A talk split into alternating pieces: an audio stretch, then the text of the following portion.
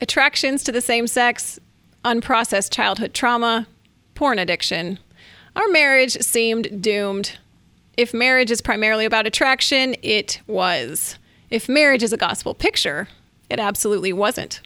An Impossible Marriage What Our Mixed Orientation Marriage Has Taught Us About Love and the Gospel, a book endorsed by Matt and Lauren Chandler, Ann Voskamp, Gabe Lyons, and Marvin Williams, is now available for pre order. Find it at impossiblemarriage.com.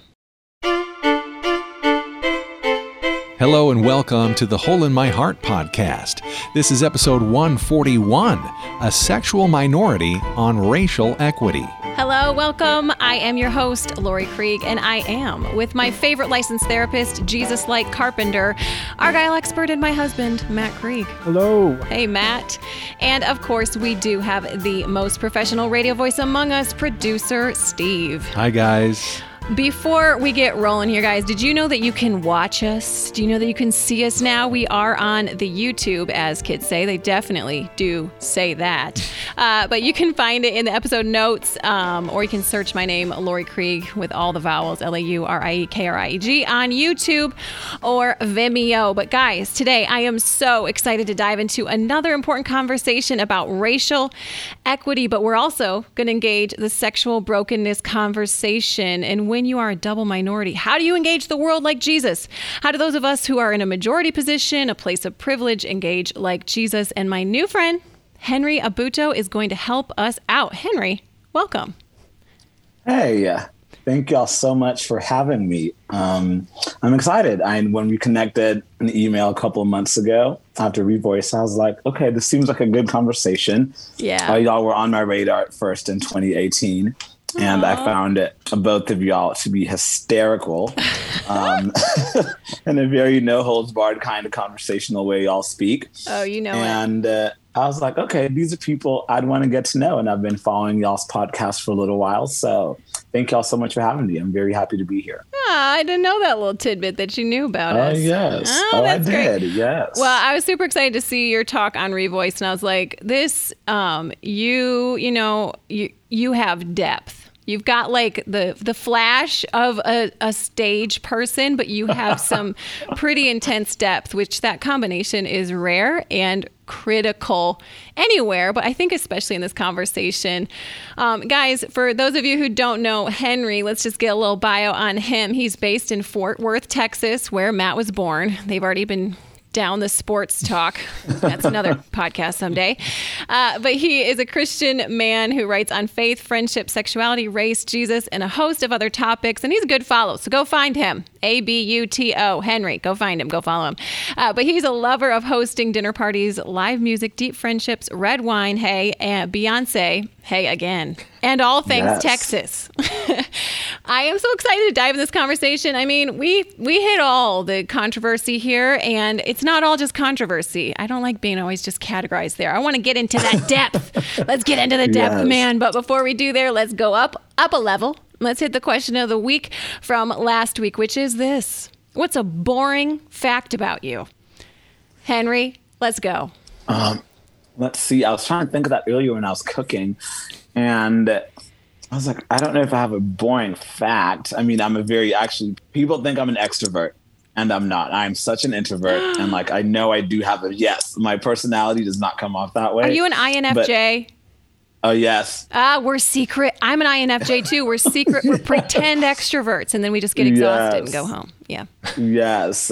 But yeah, my best friend Joel said a boring fact about me, which is not boring, but probably annoying to him, is when I was growing up, my mom would leave all the cabinets open when she cooked, Oh no. like every single one, and I'd close them after, and I hated it. And now I do the exact same thing, and it drives him insane. But yeah, Uh, that's really funny. yes. Uh, I feel like I need to just jump in because that is straight up my boring fact about me is I do the same thing. I leave all the cupboards open and I I don't I okay, some of it is growing up with 11 brothers and sisters and like why shut a See, cupboard? I'm one of eight. so I'm the youngest of eight. So yeah. I mean, the cupboard is just going to get opened in like three whole seconds. Why are you shutting it? And so, also, I don't like the sound of it closing. And so, mm-hmm. Matt closes behind me, and then also my one-year-old son. Don't worry about Yeah, it. all of the kids Oh, that's have funny. done that. Do you know what I did at my last house? I just I lived there for probably three years, and I just by the, after a year into it, I took all the doors off the cabinets. I just took them off in the kitchen. I was like, "There's no point." But so you you must have nice stuff inside there because Oh, I had I had I had to keep it organized. That was Oh. the thing. So we have had this conversations very recently. I do need to share the person that I chose for the question of the week, and this is in the Hole in My Heart podcast Facebook page. If you guys are not a part of that group, we got at least a couple hundred in there. Uh, just find the Hole in My Heart podcast, ask to join. You got to answer a couple of questions just to make sure that you're not crazy, and then we'll let you in. Uh, but this is what Catherine said. I always double the amount of garlic in my savory dishes because it makes the food taste better and it makes me feel just a tiny bit adventurous and edgy. I don't know. It just made me laugh. she feels a little edgy. garlic, you gotta like quadruple whatever amount. So I'm an event planner and caterer. Oh, so I just got done actually cooking for an event right now. Oh, wow. But oh yeah, I like quadruple the amount of garlic in anything. So Lesson learned. Matt Krieg, which listeners' answer stood out to you? Yeah, I really liked what John said on Facebook. He said, I can't touch tennis balls, and if I see a dog holding a tennis ball in its mouth, it can trigger my gag reflex. It's so relatable. Yes. And who hasn't seen a dog in the past like three days holding a tennis ball in its mouth? Yep. Um, and I, I went on on kind of a similar path, but I hate the feel of chalk in my hand, mm. and and so when our kids are in the driveway playing with the sidewalk chalk, oh, Laurie has a box of chalk. Yeah. Oh goodness. Which you can see on our YouTube channel right now. Right. I'm going to hold some Yeah. chalk. I'm going to see how long I can last without wanting to. Yeah, no, like so. Shrivel. Anyway, when our kids are playing sidewalk chalk and they're like, "Dad, come play with us," I'm like, "Oh, okay." And then inevitably, the one-year-old like puts it in his mouth, and that's the worst because I'm imagining the feel of chalk on my teeth, and it's just uh, I'm getting chills right now. Actually, I'm gonna stop talking. He puts it in his mouth and then he shakes his head no. And you're like, yeah, no. But he still likes him. Steve O. Uh, okay, well, I appreciated this comment. It was Matthew. He said, I can't stand carrots and dislike all cake except for carrot cake, my favorite. yeah. This guy is just walking contradiction. Uh, so are you a walking contradiction? What's your well, boring no, fact? my boring fact is not really connected much to his, uh, other than it's about food. I like eating an apple or a banana while driving because I can chuck the apple core or the banana peel out the window, and I feel kind of rebellious, like I'm sort of Yeah, you are. Throwing trash out, but it's Okay. Someone's biodegradable. gonna slip on that. yeah. Okay, Someone's but gonna slip on it someone's going to slip on it. Oh, I make sure it doesn't land on like a sidewalk. or the road. Well, The- Herbie, It's haven't okay you ever watched on the road. any? Well, Driving. and then there's also Mario Kart, right? Don't they throw banana Yeah. peels out? Dangerous. Okay. Anyway, I would just want to because my wife is in the room, Yeah. and I just want to make it clear: I don't throw trash out the window when I'm driving. I- I- Only food stuff.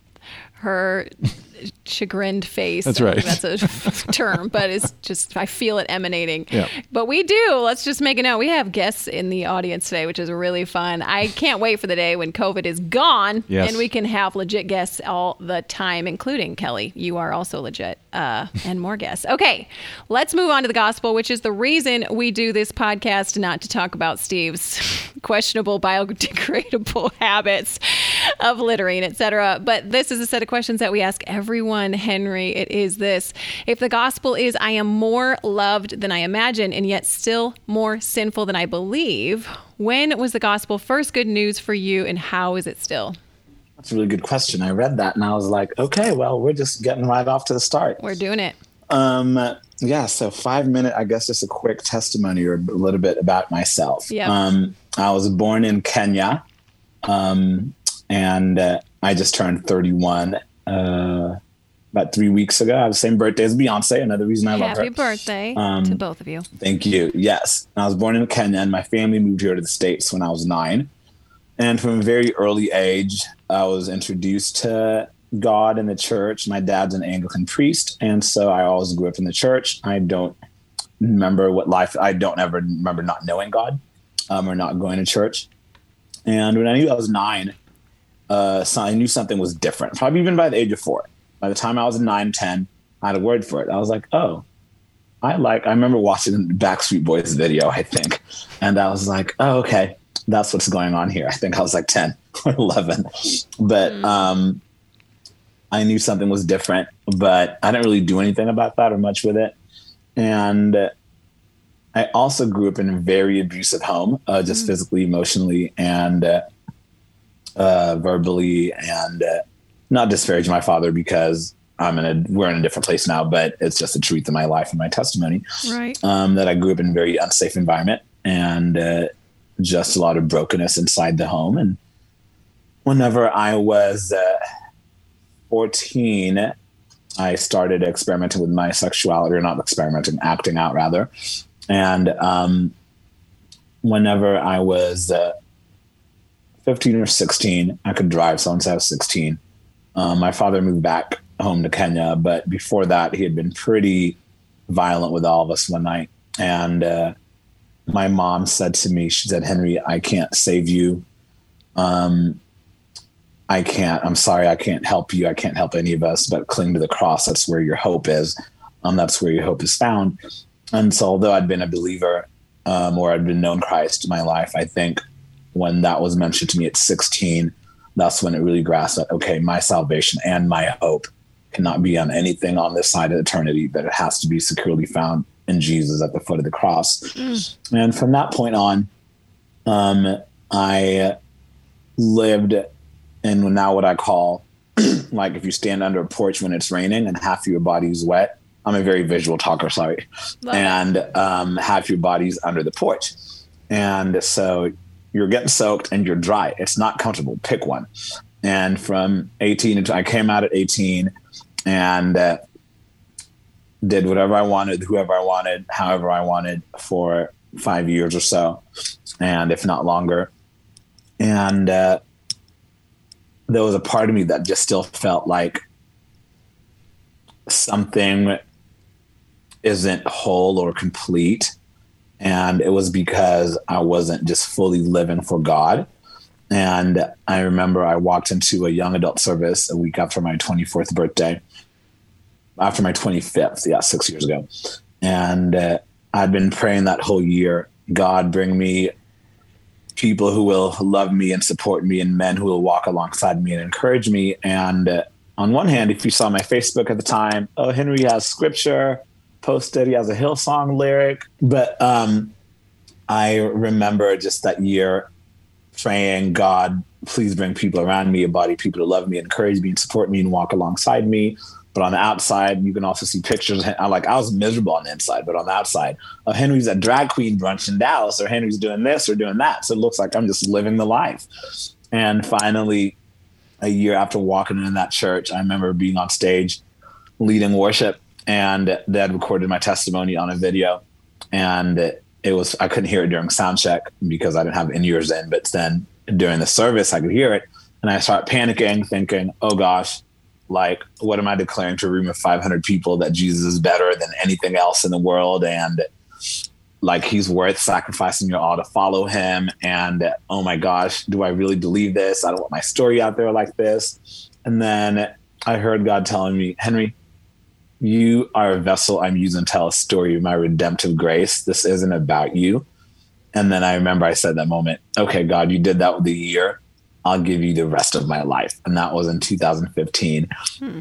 when I think I fully came back to my faith. Not I think, I know I fully came back to my faith in a new way. And post then, the past six years have been a really, you know, when you walk away from something or mm-hmm. a situation and you don't know what's in front of you, but you know it's better than what's behind you. And so you're going to keep walking forward faithfully. And that's kind of what 2015 was for me. And now in hindsight, had I known what the past six years were going to look like, filled with heartache, pain, um, even just the social and racial awakening that the evangelical church is going through, and my place in all of that, I still obviously would have followed Christ. But sometimes I'm just like, man, I wish somebody would have given me a roadmap for the last six years that I just lived.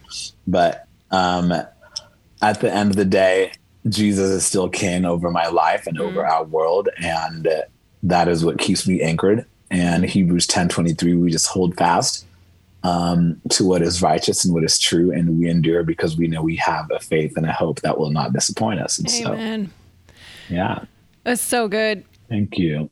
So that is a beautiful story, and thank you. And it explains a lot of the depth that we see, um, like out of the deepest holes and the darkest, the hottest fires come the deepest people, in my opinion. So, uh, how is the gospel? How do you still need the good news today? Um, I think as we look around our world and our lives individually or collectively, there has to be something bigger and better than this, or what's the point? Right. And that's what keeps me so anchored. It's I fully believe that we have a resurrected king who is alive today as he was 2000 plus years ago. Mm. And this world is not our final place. And our mission, our responsibility, um, the Lord's Prayer says, on earth that is in heaven Yes. we are to bring the kingdom of God as much as we can to our current world while we live with the knowledge that this is not our permanent home. And that's why the gospel is just still alive to me today as it was years and years ago. Ooh, okay. So we are talking. So you are a black man, and you are. Yes. How do you identify? Do you identify as gay, attracted to same sex? What's your identity? No, I don't even have time for these evangelical like how I I'm very comfortable identifying as I am a black gay man. Okay. And gay is a term I use to define my lived experience.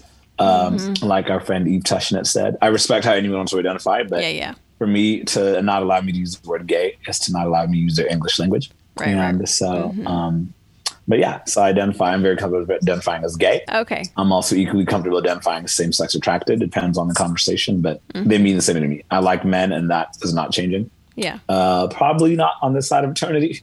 And Mm-hmm. so, Yeah. and then we won't have sexuality on the other side of eternity. So, right. yay. Yep. And so for our listeners, just so you guys know, our perspective on that is we just say, don't fight about it. yes. we just say it's not Like worth it. It's not so worth it. Please stop. There's so much bigger things to discuss. And like, Yep. I mean, it's, yeah. So, mhm. Okay. So thank We're you. I saying just the same thing. We are okay. So anyway, Yeah. there's other bigger pictures. Include just let's focus on the the issues that really need to be gutted. That are those primary issues. Okay, so let's talk about a study that just came out from Barna, and it says that 30 percent. I know. 30% of practicing Christians say they are either unmotivated or not at all motivated to address racial injustice in society.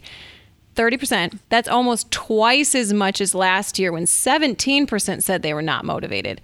And uh, okay, so that's all Christians taken. So that's black, white, in between who identify as Christians. 30%, it's about double from last year who are unmotivated or not at all motivated to in, uh, address racial injustice.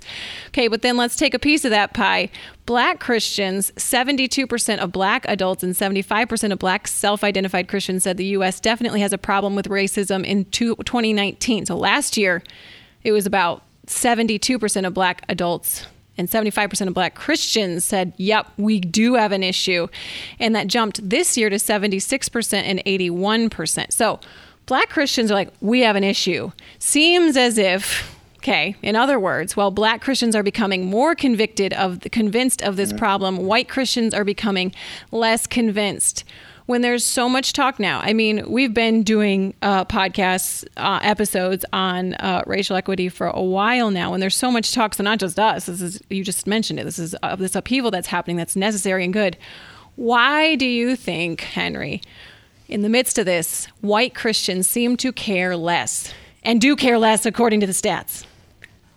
Okay. Um, I actually read that study probably maybe a couple days before y'all sent me this email. And so I was like, oh, I'm glad because I was going to bring it up. So I was like, I'm glad we're going to talk about this. Um, I think I first want to start by defining a couple terms I'm probably going to use in this conversation. Um, predominantly the construct of whiteness. Um, I've gotten a lot of feedback when I write or speak that sometimes white people take offense when I use the phrase whiteness or something like that because I find it as a personal indictment against them individually. And uh, I am talking at a macro level. I'm not talking about any single individual white person I know. I could, but I'm probably not doing that. Mm. I'm talking about whiteness as a social construct um, that benefits people who are white. And again, whiteness is a social construct. So I'm talking about institutions, systems, and organizations. I'm not talking about any individual. So even when I say white Christians, if you're listening to this, I don't want you to think, yes, Henry's talking to me in my living room. I mean, if it applies to you, then yes, but I'm talking about the construct and the system of white evangelicalism. So mm. I just wanted to get that out there because Thank I've you. gotten a lot of feedback that people are confused about that. so mm. um, I think with what happened, if I really want to say the awakening for white people, maybe started in uh, 2016 um, with the evangelical culture and the politics that kind of were just married very closely that year.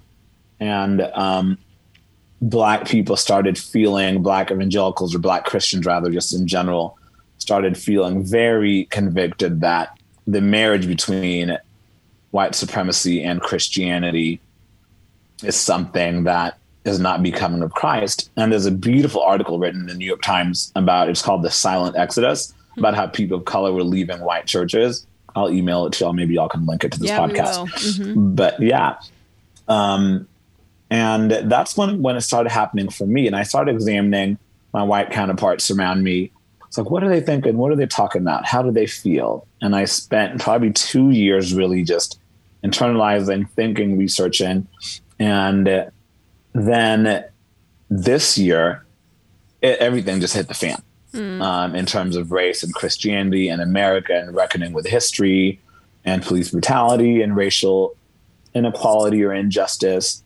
And I think white people, quite honestly, felt that, oh, this is something we can talk about for a little while, maybe a month or two, uh, give sermon about on MLK Day or give this sermon there, and maybe have one discussion a year about race and they felt fine. So all of a sudden, when the country and Black Christians are like, no, we are not fine. We need to keep having these conversations. White people felt tired because I feel white Christians sometimes can look at this and they were like, okay, well, this is going to be something we can deal with and move on. When this is a marathon and not a sprint, and I mm-hmm. think the fatigue that's been coming from them, like when I have white friends who are like, "Oh man, we're tired, we're exhausted," I'm like, "Welcome to the club. I'm tired." I'm mm-hmm. exhausted. And like, because at the end of the day, I don't have an option to step away from this conversation. It affects my lived experience, my everyday life. Right. And I think with the increase in white people thinking that it's actually less of an issue to discuss or talk about is because it's been talked about for a couple of months and feel like, oh, we've done our job and now we can just kind of move on mm. when that's not the case. Mm.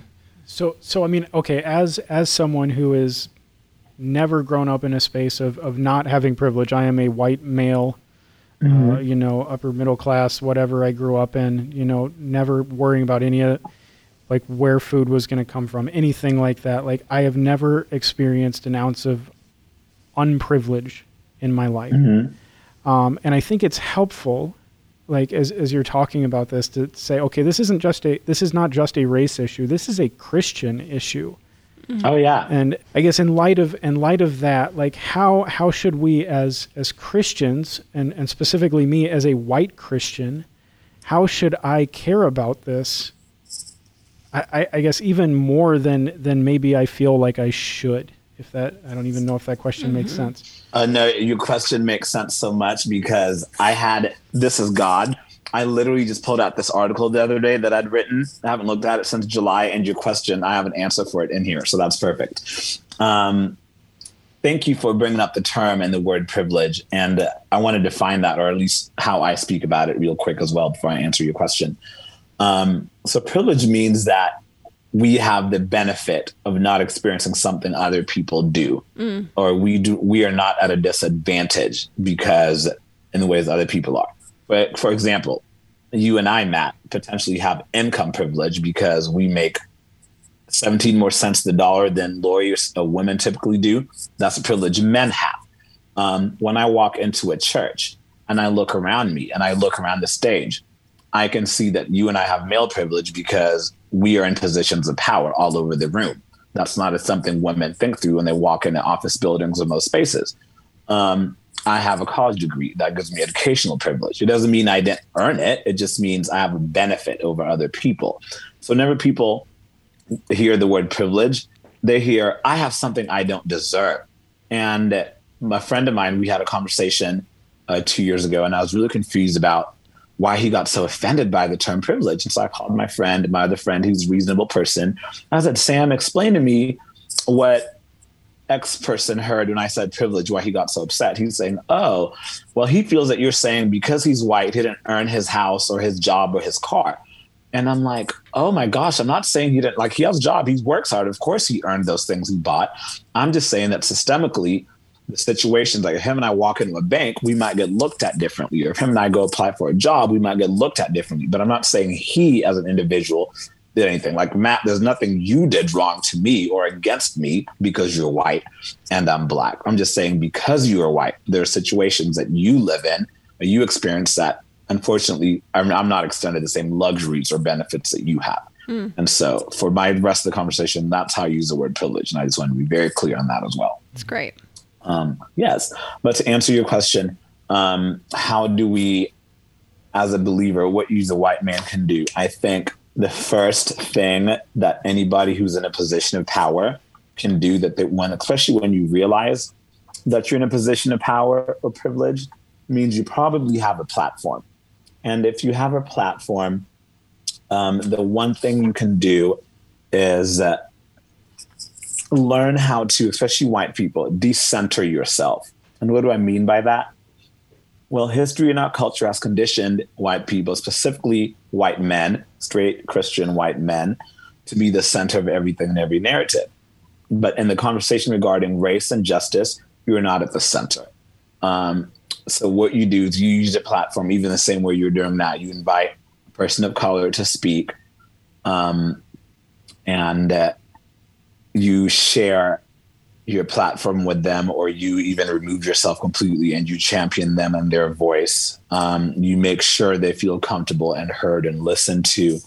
Um, and then look around you in your environment. Who are the people speaking in your life? Do you have anybody different than you speaking in your life? Do you have anybody who looks different who maybe has a different cultural background who has a different educational background if you're surrounding yourself with the same people and same voices, you live in an echo chamber. So another thing you can do is remove yourself out of that and start inviting more voices of different people into that space. Mm.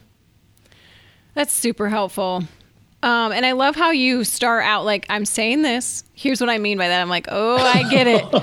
I just, you can uh, talk yourself I, in a corner. It's so good. Mm-hmm. I'm not getting these emails back and tweets and everything. I have lived enough of that. So done. So okay. So all right.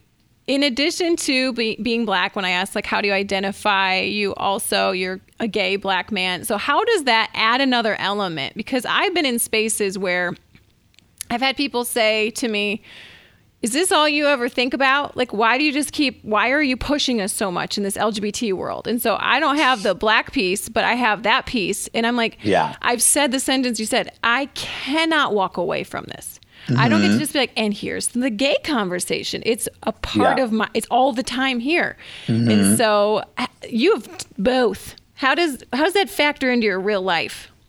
I even have a third minority point. I'm gay, black, and foreign. I'm not yeah, American that's citizen. True. And so yep it's when people have conversation about immigration. I can't walk away from that. Uh, it affects my life and the lives of people around me. When yep. people have conversations about sexuality and LGBT rights and inequality, I can't walk away from that. that people have conversations about race and equity. I can't walk away from that. Yep. And oftentimes I feel I used to feel guilty, like if I spoke about one piece only, I was ignoring another part of me mm. or who I was or what I was doing. And I felt like specifically, I think even with race, because for the longest time, even in evangelical circles, this focus on my story was my sexuality.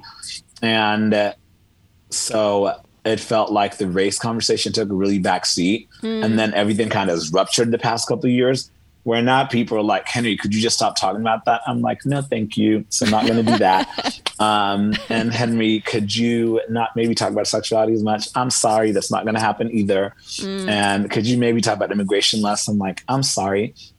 And I lived in this world where I felt fragmented for a really long time with those different identity points. And then it was my it was Revoice year two actually that I gave a talk called Everything Belongs, and essentially I'd been thinking through that spring about God wants all parts of me. God just doesn't want the black part of me or the foreign part of me or the gay part of me. God wants all parts of me to offer them up to Him as a living sacrifice. Let them do with them what He wants to, mm. and let me just be a vessel. How He tells a story of Black people or or of foreigners, or of gay people, or whatever. Mm. And that gave me the freedom to really step into this space to where I am going to own all these parts of me, and I'm going to give them up to God and let Him do what He wants those stories, and they're going to be worthy, and they're going to have dignity, and they're worthy of respect, and other people I'm no longer going to be in a space where I, because I used to make myself. I remember one time I was in a Bible study, a group room, whatever. I watched a group of men, and I was just like looking around, and I was thinking, does anybody in this room even like understand my lived experience as a black person or as a gay person? I'm just like, no. I was like, mm-hmm. I can't orbit the space where I just shrink myself, shrink myself to make myself because you know Christians and I know I sometimes I'm sometimes I speak very critically of evangelicals or Christians rather, but it's because identify as one. So if we have a problem in our home, we need to clean our home. So whenever I speak about Christian evangelicals, I'm not speaking as an outsider looking in. I'm speaking as somebody who was eating in the house, breathing in the house, sleeping in the house. And so I want to clarify that as well. Mm. But um, you can see how many pitfalls I've gotten into with people. yeah. yep. Oh man. But, how do you yeah. reset your soul in the midst of that? Because I like, you know, you're like white people, white evangelicals. You're tired from talking about race. Like, I got these three things that I am yeah. always. How do you recenter your soul? I have to remind myself that one, God does not need me to do anything. And so at the end of the day, it is not Henry Abuta that is going to change hearts and minds about race or immigration or sexuality or inequality. It is God um, that is going to move the hearts of people and the hearts of man. And my only thing I can do is be faithful to what God has called me to do. And, you know, in some seasons, the Lord calls us to a season of rest and reflection and recharging.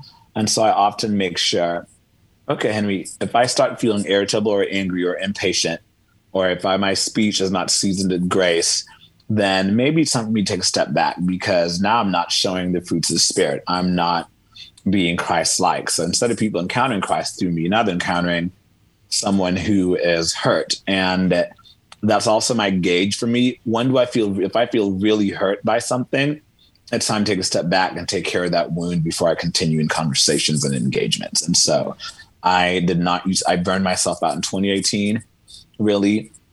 And then this past, even 2019 and this past year, I've made it a really big point to make sure I step away from writing or public speaking or teaching um, just in enough time to make sure I get some rest. So. That's so yeah. important. That was a good word for my own soul. Yeah. And to add to that, I really think um, the people who know you the best, especially people who know your walk and your life, ask them, hey, how am I doing? How does it sound? Because one of my friends had to lovingly rebuke me. I was actually writing about race and Christianity. And he was like, Henry, it seems like there's just something amiss in your heart here. Your message isn't wrong, but it seems like there's something amiss in your heart. So why don't we slow down and take care of what's going on in your heart before we continue these conversations? Wow. And it was really gracious and loving. So I really appreciated it. So yeah, mm. I, I've learned to lean on and trust the people around me who are in that inner circle in my life and mm. know my heart. I, I, I love that ability that you have to introspect and, and to know your your own limits and some of the signs mm-hmm. that you mm-hmm. are not maybe speaking out of a good solid foundation and you use the term like you're you're not exhibiting the fruits of the spirit like mm-hmm. if you're if you're burnt out and, and everything and um, I guess when you find yourself in that in that space of really spirit filled speaking and you're speaking specifically about whether it's you know s- inclusion for for sexual minorities or racial equity um, mm-hmm. what comes out when you are speaking out of a spirit filled stance, and particularly in those conversations? Um, that's a good question. I think the number one thing that is marked by someone who is uh, like Psalm 1 tells us, blessed is the man who's planted by a stream. So the number one thing that comes out of someone's heart and life and their posture is grace and humility. Um, and does I don't say that to mean just be humble so people can walk all over you or like turn the other cheek so people can just keep abusing you. It means even though I know these things need to be worked on, as this yes, there's racial injustice and there's racial inequality, and there are these things going on. It means that because I'm filled with Christ and I'm planted and I'm rooted deeply in His Word with His people, I'm not shifted to and fro by the wind that comes. So I'm not swayed by strong emotions, whether I feel them or not. That's fine if I feel them. If I let them control me, that's where I'm like, okay, so I know that when I'm not easily swayed by my emotions and I inform my feelings rather than just follow them blindly, that's when I know I'm speaking from a centered place. Um, when people feel encouraged, because like even in conflict. Like, let's y'all are married, so married people have conflict all the time. mm I hear that's a part of being no, married. Not at all. Um, if Laurie or Matt, if you leave conversations with each other after resolving conflict, do you feel encouraged and loved by that person, even through admonishment, or do you just feel beat down?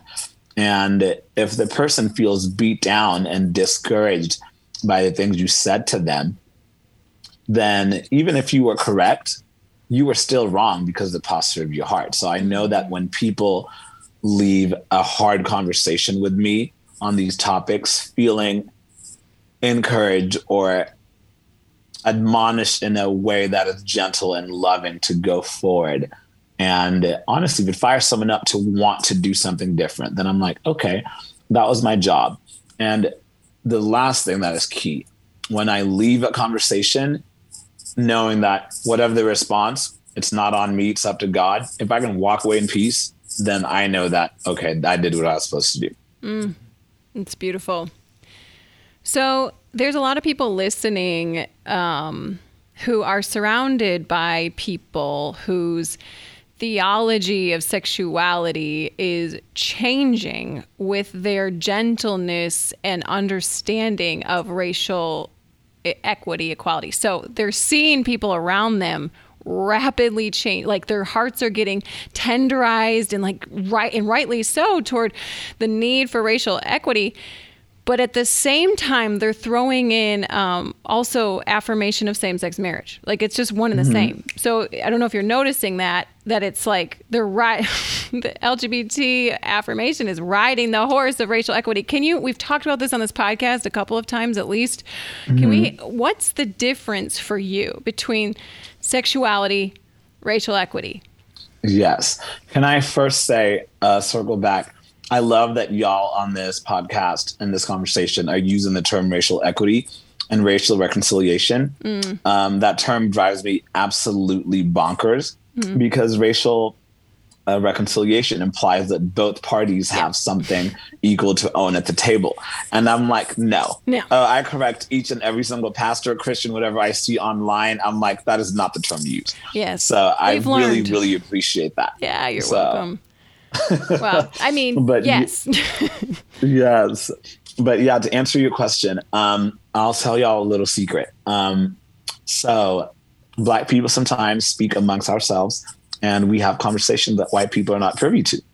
Um, I think this year has highlighted a lot of the Black conversations that we would have um, in private and public, with such as the deaths of George Floyd, and Breonna Taylor, Ahmaud Arbery, um, and a host of other names that we've gone forever. But the pain, black pain, and the fight for black justice has been so centered, which is a good thing.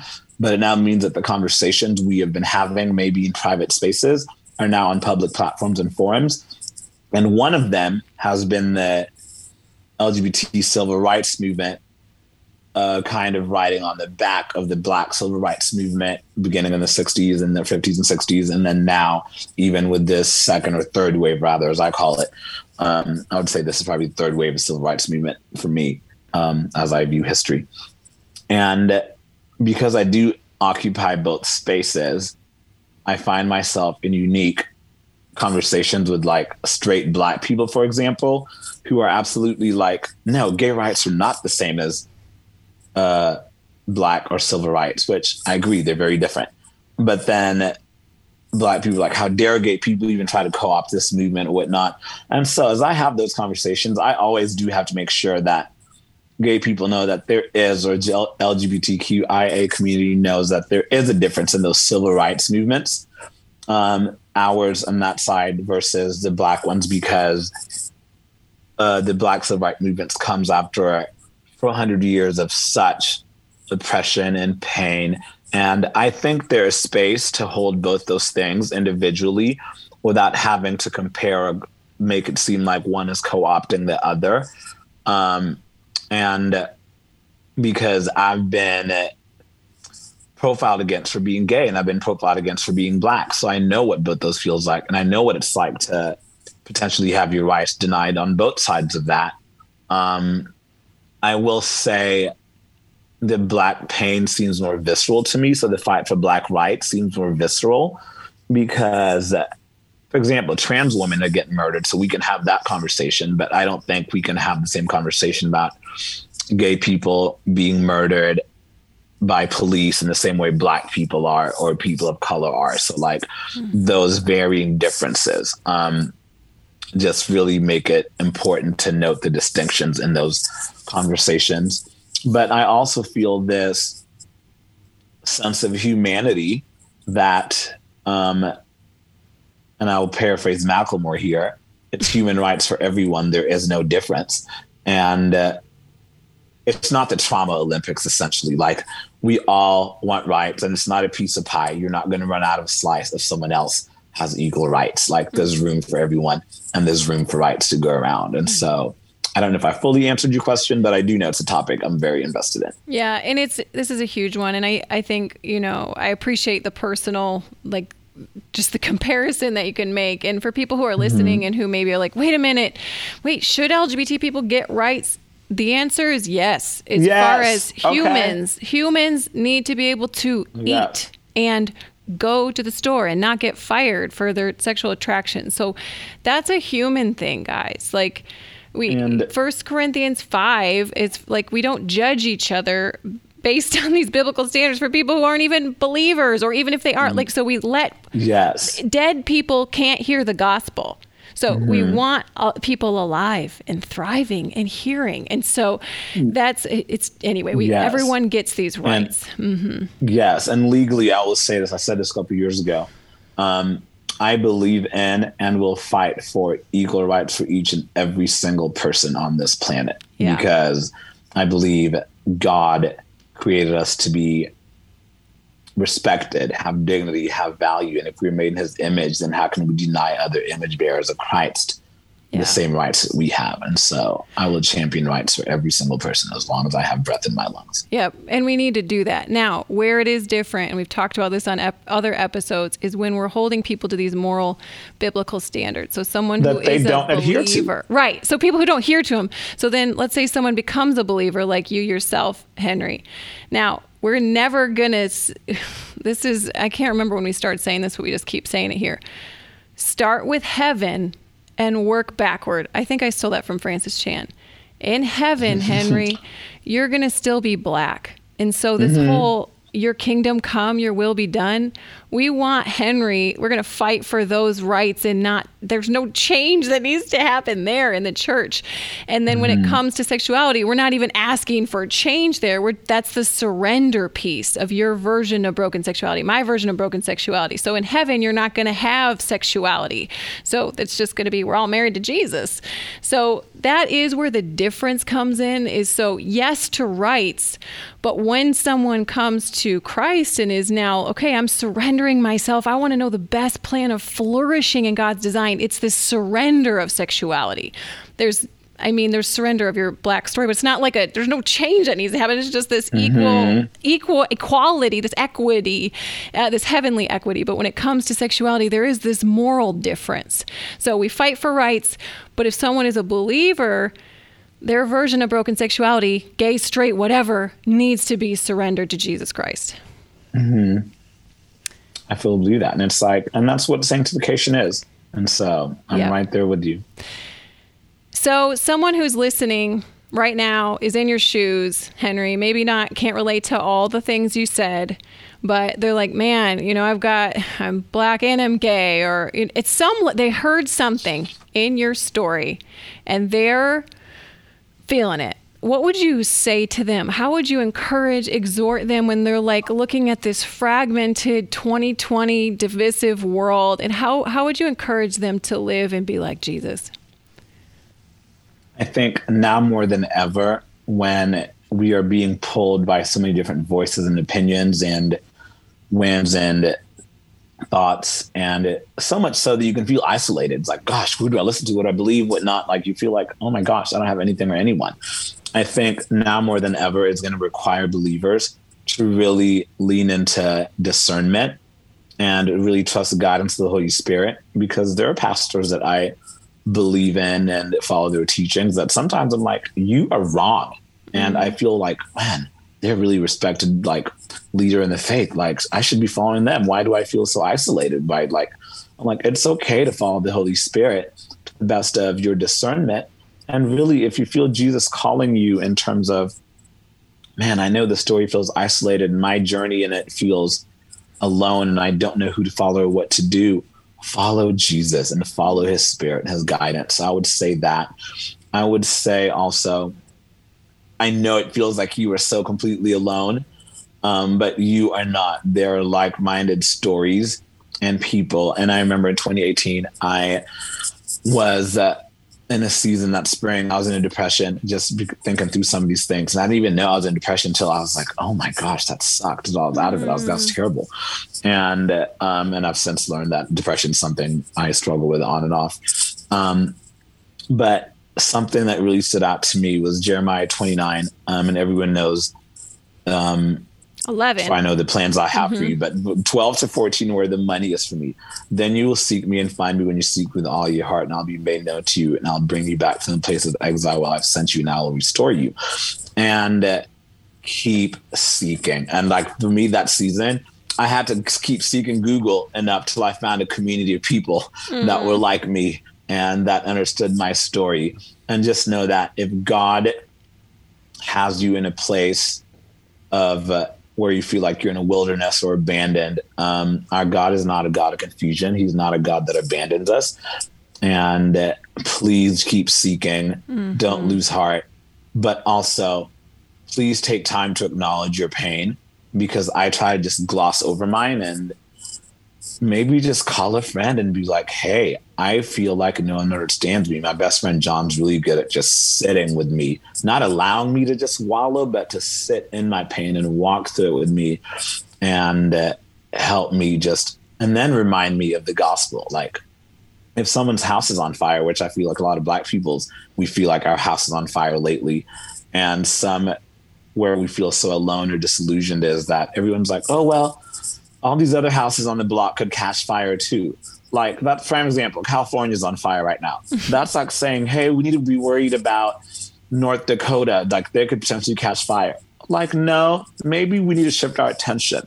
yeah. And so I think it's okay if you're in a listening and you're in a place of that. It's okay to ask people to shift their attention to, hey, my house is on fire and let's take care of that before we take care of these other things. Hmm. And so, yeah. So good. Henry, thank you so much uh, for sharing your heart and mind and some of your story with us today. yeah. Thank y'all so much for having me. This was fun. So So glad. Enjoyed it. Will you send some articles, some of your favorite ones that so that we can post and link to them that you've written? Yes, I will send some. I've written a couple, so I'll send you all my website, and then I will link that New York Times article I mentioned. So it was a really good one. So grateful. Yeah. All right, Thank Henry. y'all, and well, I'll have me back anytime. So Yeah. I'm welcome. Yeah, I'm happy to come back. So. we would love it. Okay, and thank y'all for the work y'all do. This podcast is really important to people. I was talking to my friend Ryan Ashton earlier this morning, new friend of mine. He was like, "I love them," and so we got Aw. to talk a little about y'all this morning. So Ah, thank so y'all for the work y'all do. It, it means a lot to people. So You too. Thanks for the Well, encouragement. So, guys, you are going to be able to find Henry's stuff at the bottom of the podcast episode page. You can find that at lauriekrieg.com or wherever you get your podcasts. Thank you so much to those of you who rate and review the podcast. That helps others to find it. We appreciate those five stars. Uh, and really, when you read the words, I often screenshot them and send them to Steve and Matt and anyone else on our team just to keep the encouragement up. Uh, guys, we do have a question of the week for next week. You know, here we are hitting October thinking about Halloween. I'm pretty sure Halloween's canceled because it's 2020, and why not? Let's not get into the theology of how people feel about Halloween, but let's go ahead and talk about dressing up for things. If you've ever dressed up for something, Halloween or Matt and I tend to throw really random birthday parties where you dress up. What was your best outfit? Last year I was Carmen Sandiego because why not? Uh, we want to hear about one of your best outfits. Maybe it was when you were two or three or 34 or 35. How old are you, Matt? 30. All right, hit me up on the old Instagram, Facebook, Twitter, uh, and again on that Hole in My Heart podcast episode page on uh, Facebook. Thanks again to Henry Abuto and for all of us here at the Hole in My Heart podcast. We will see you next week.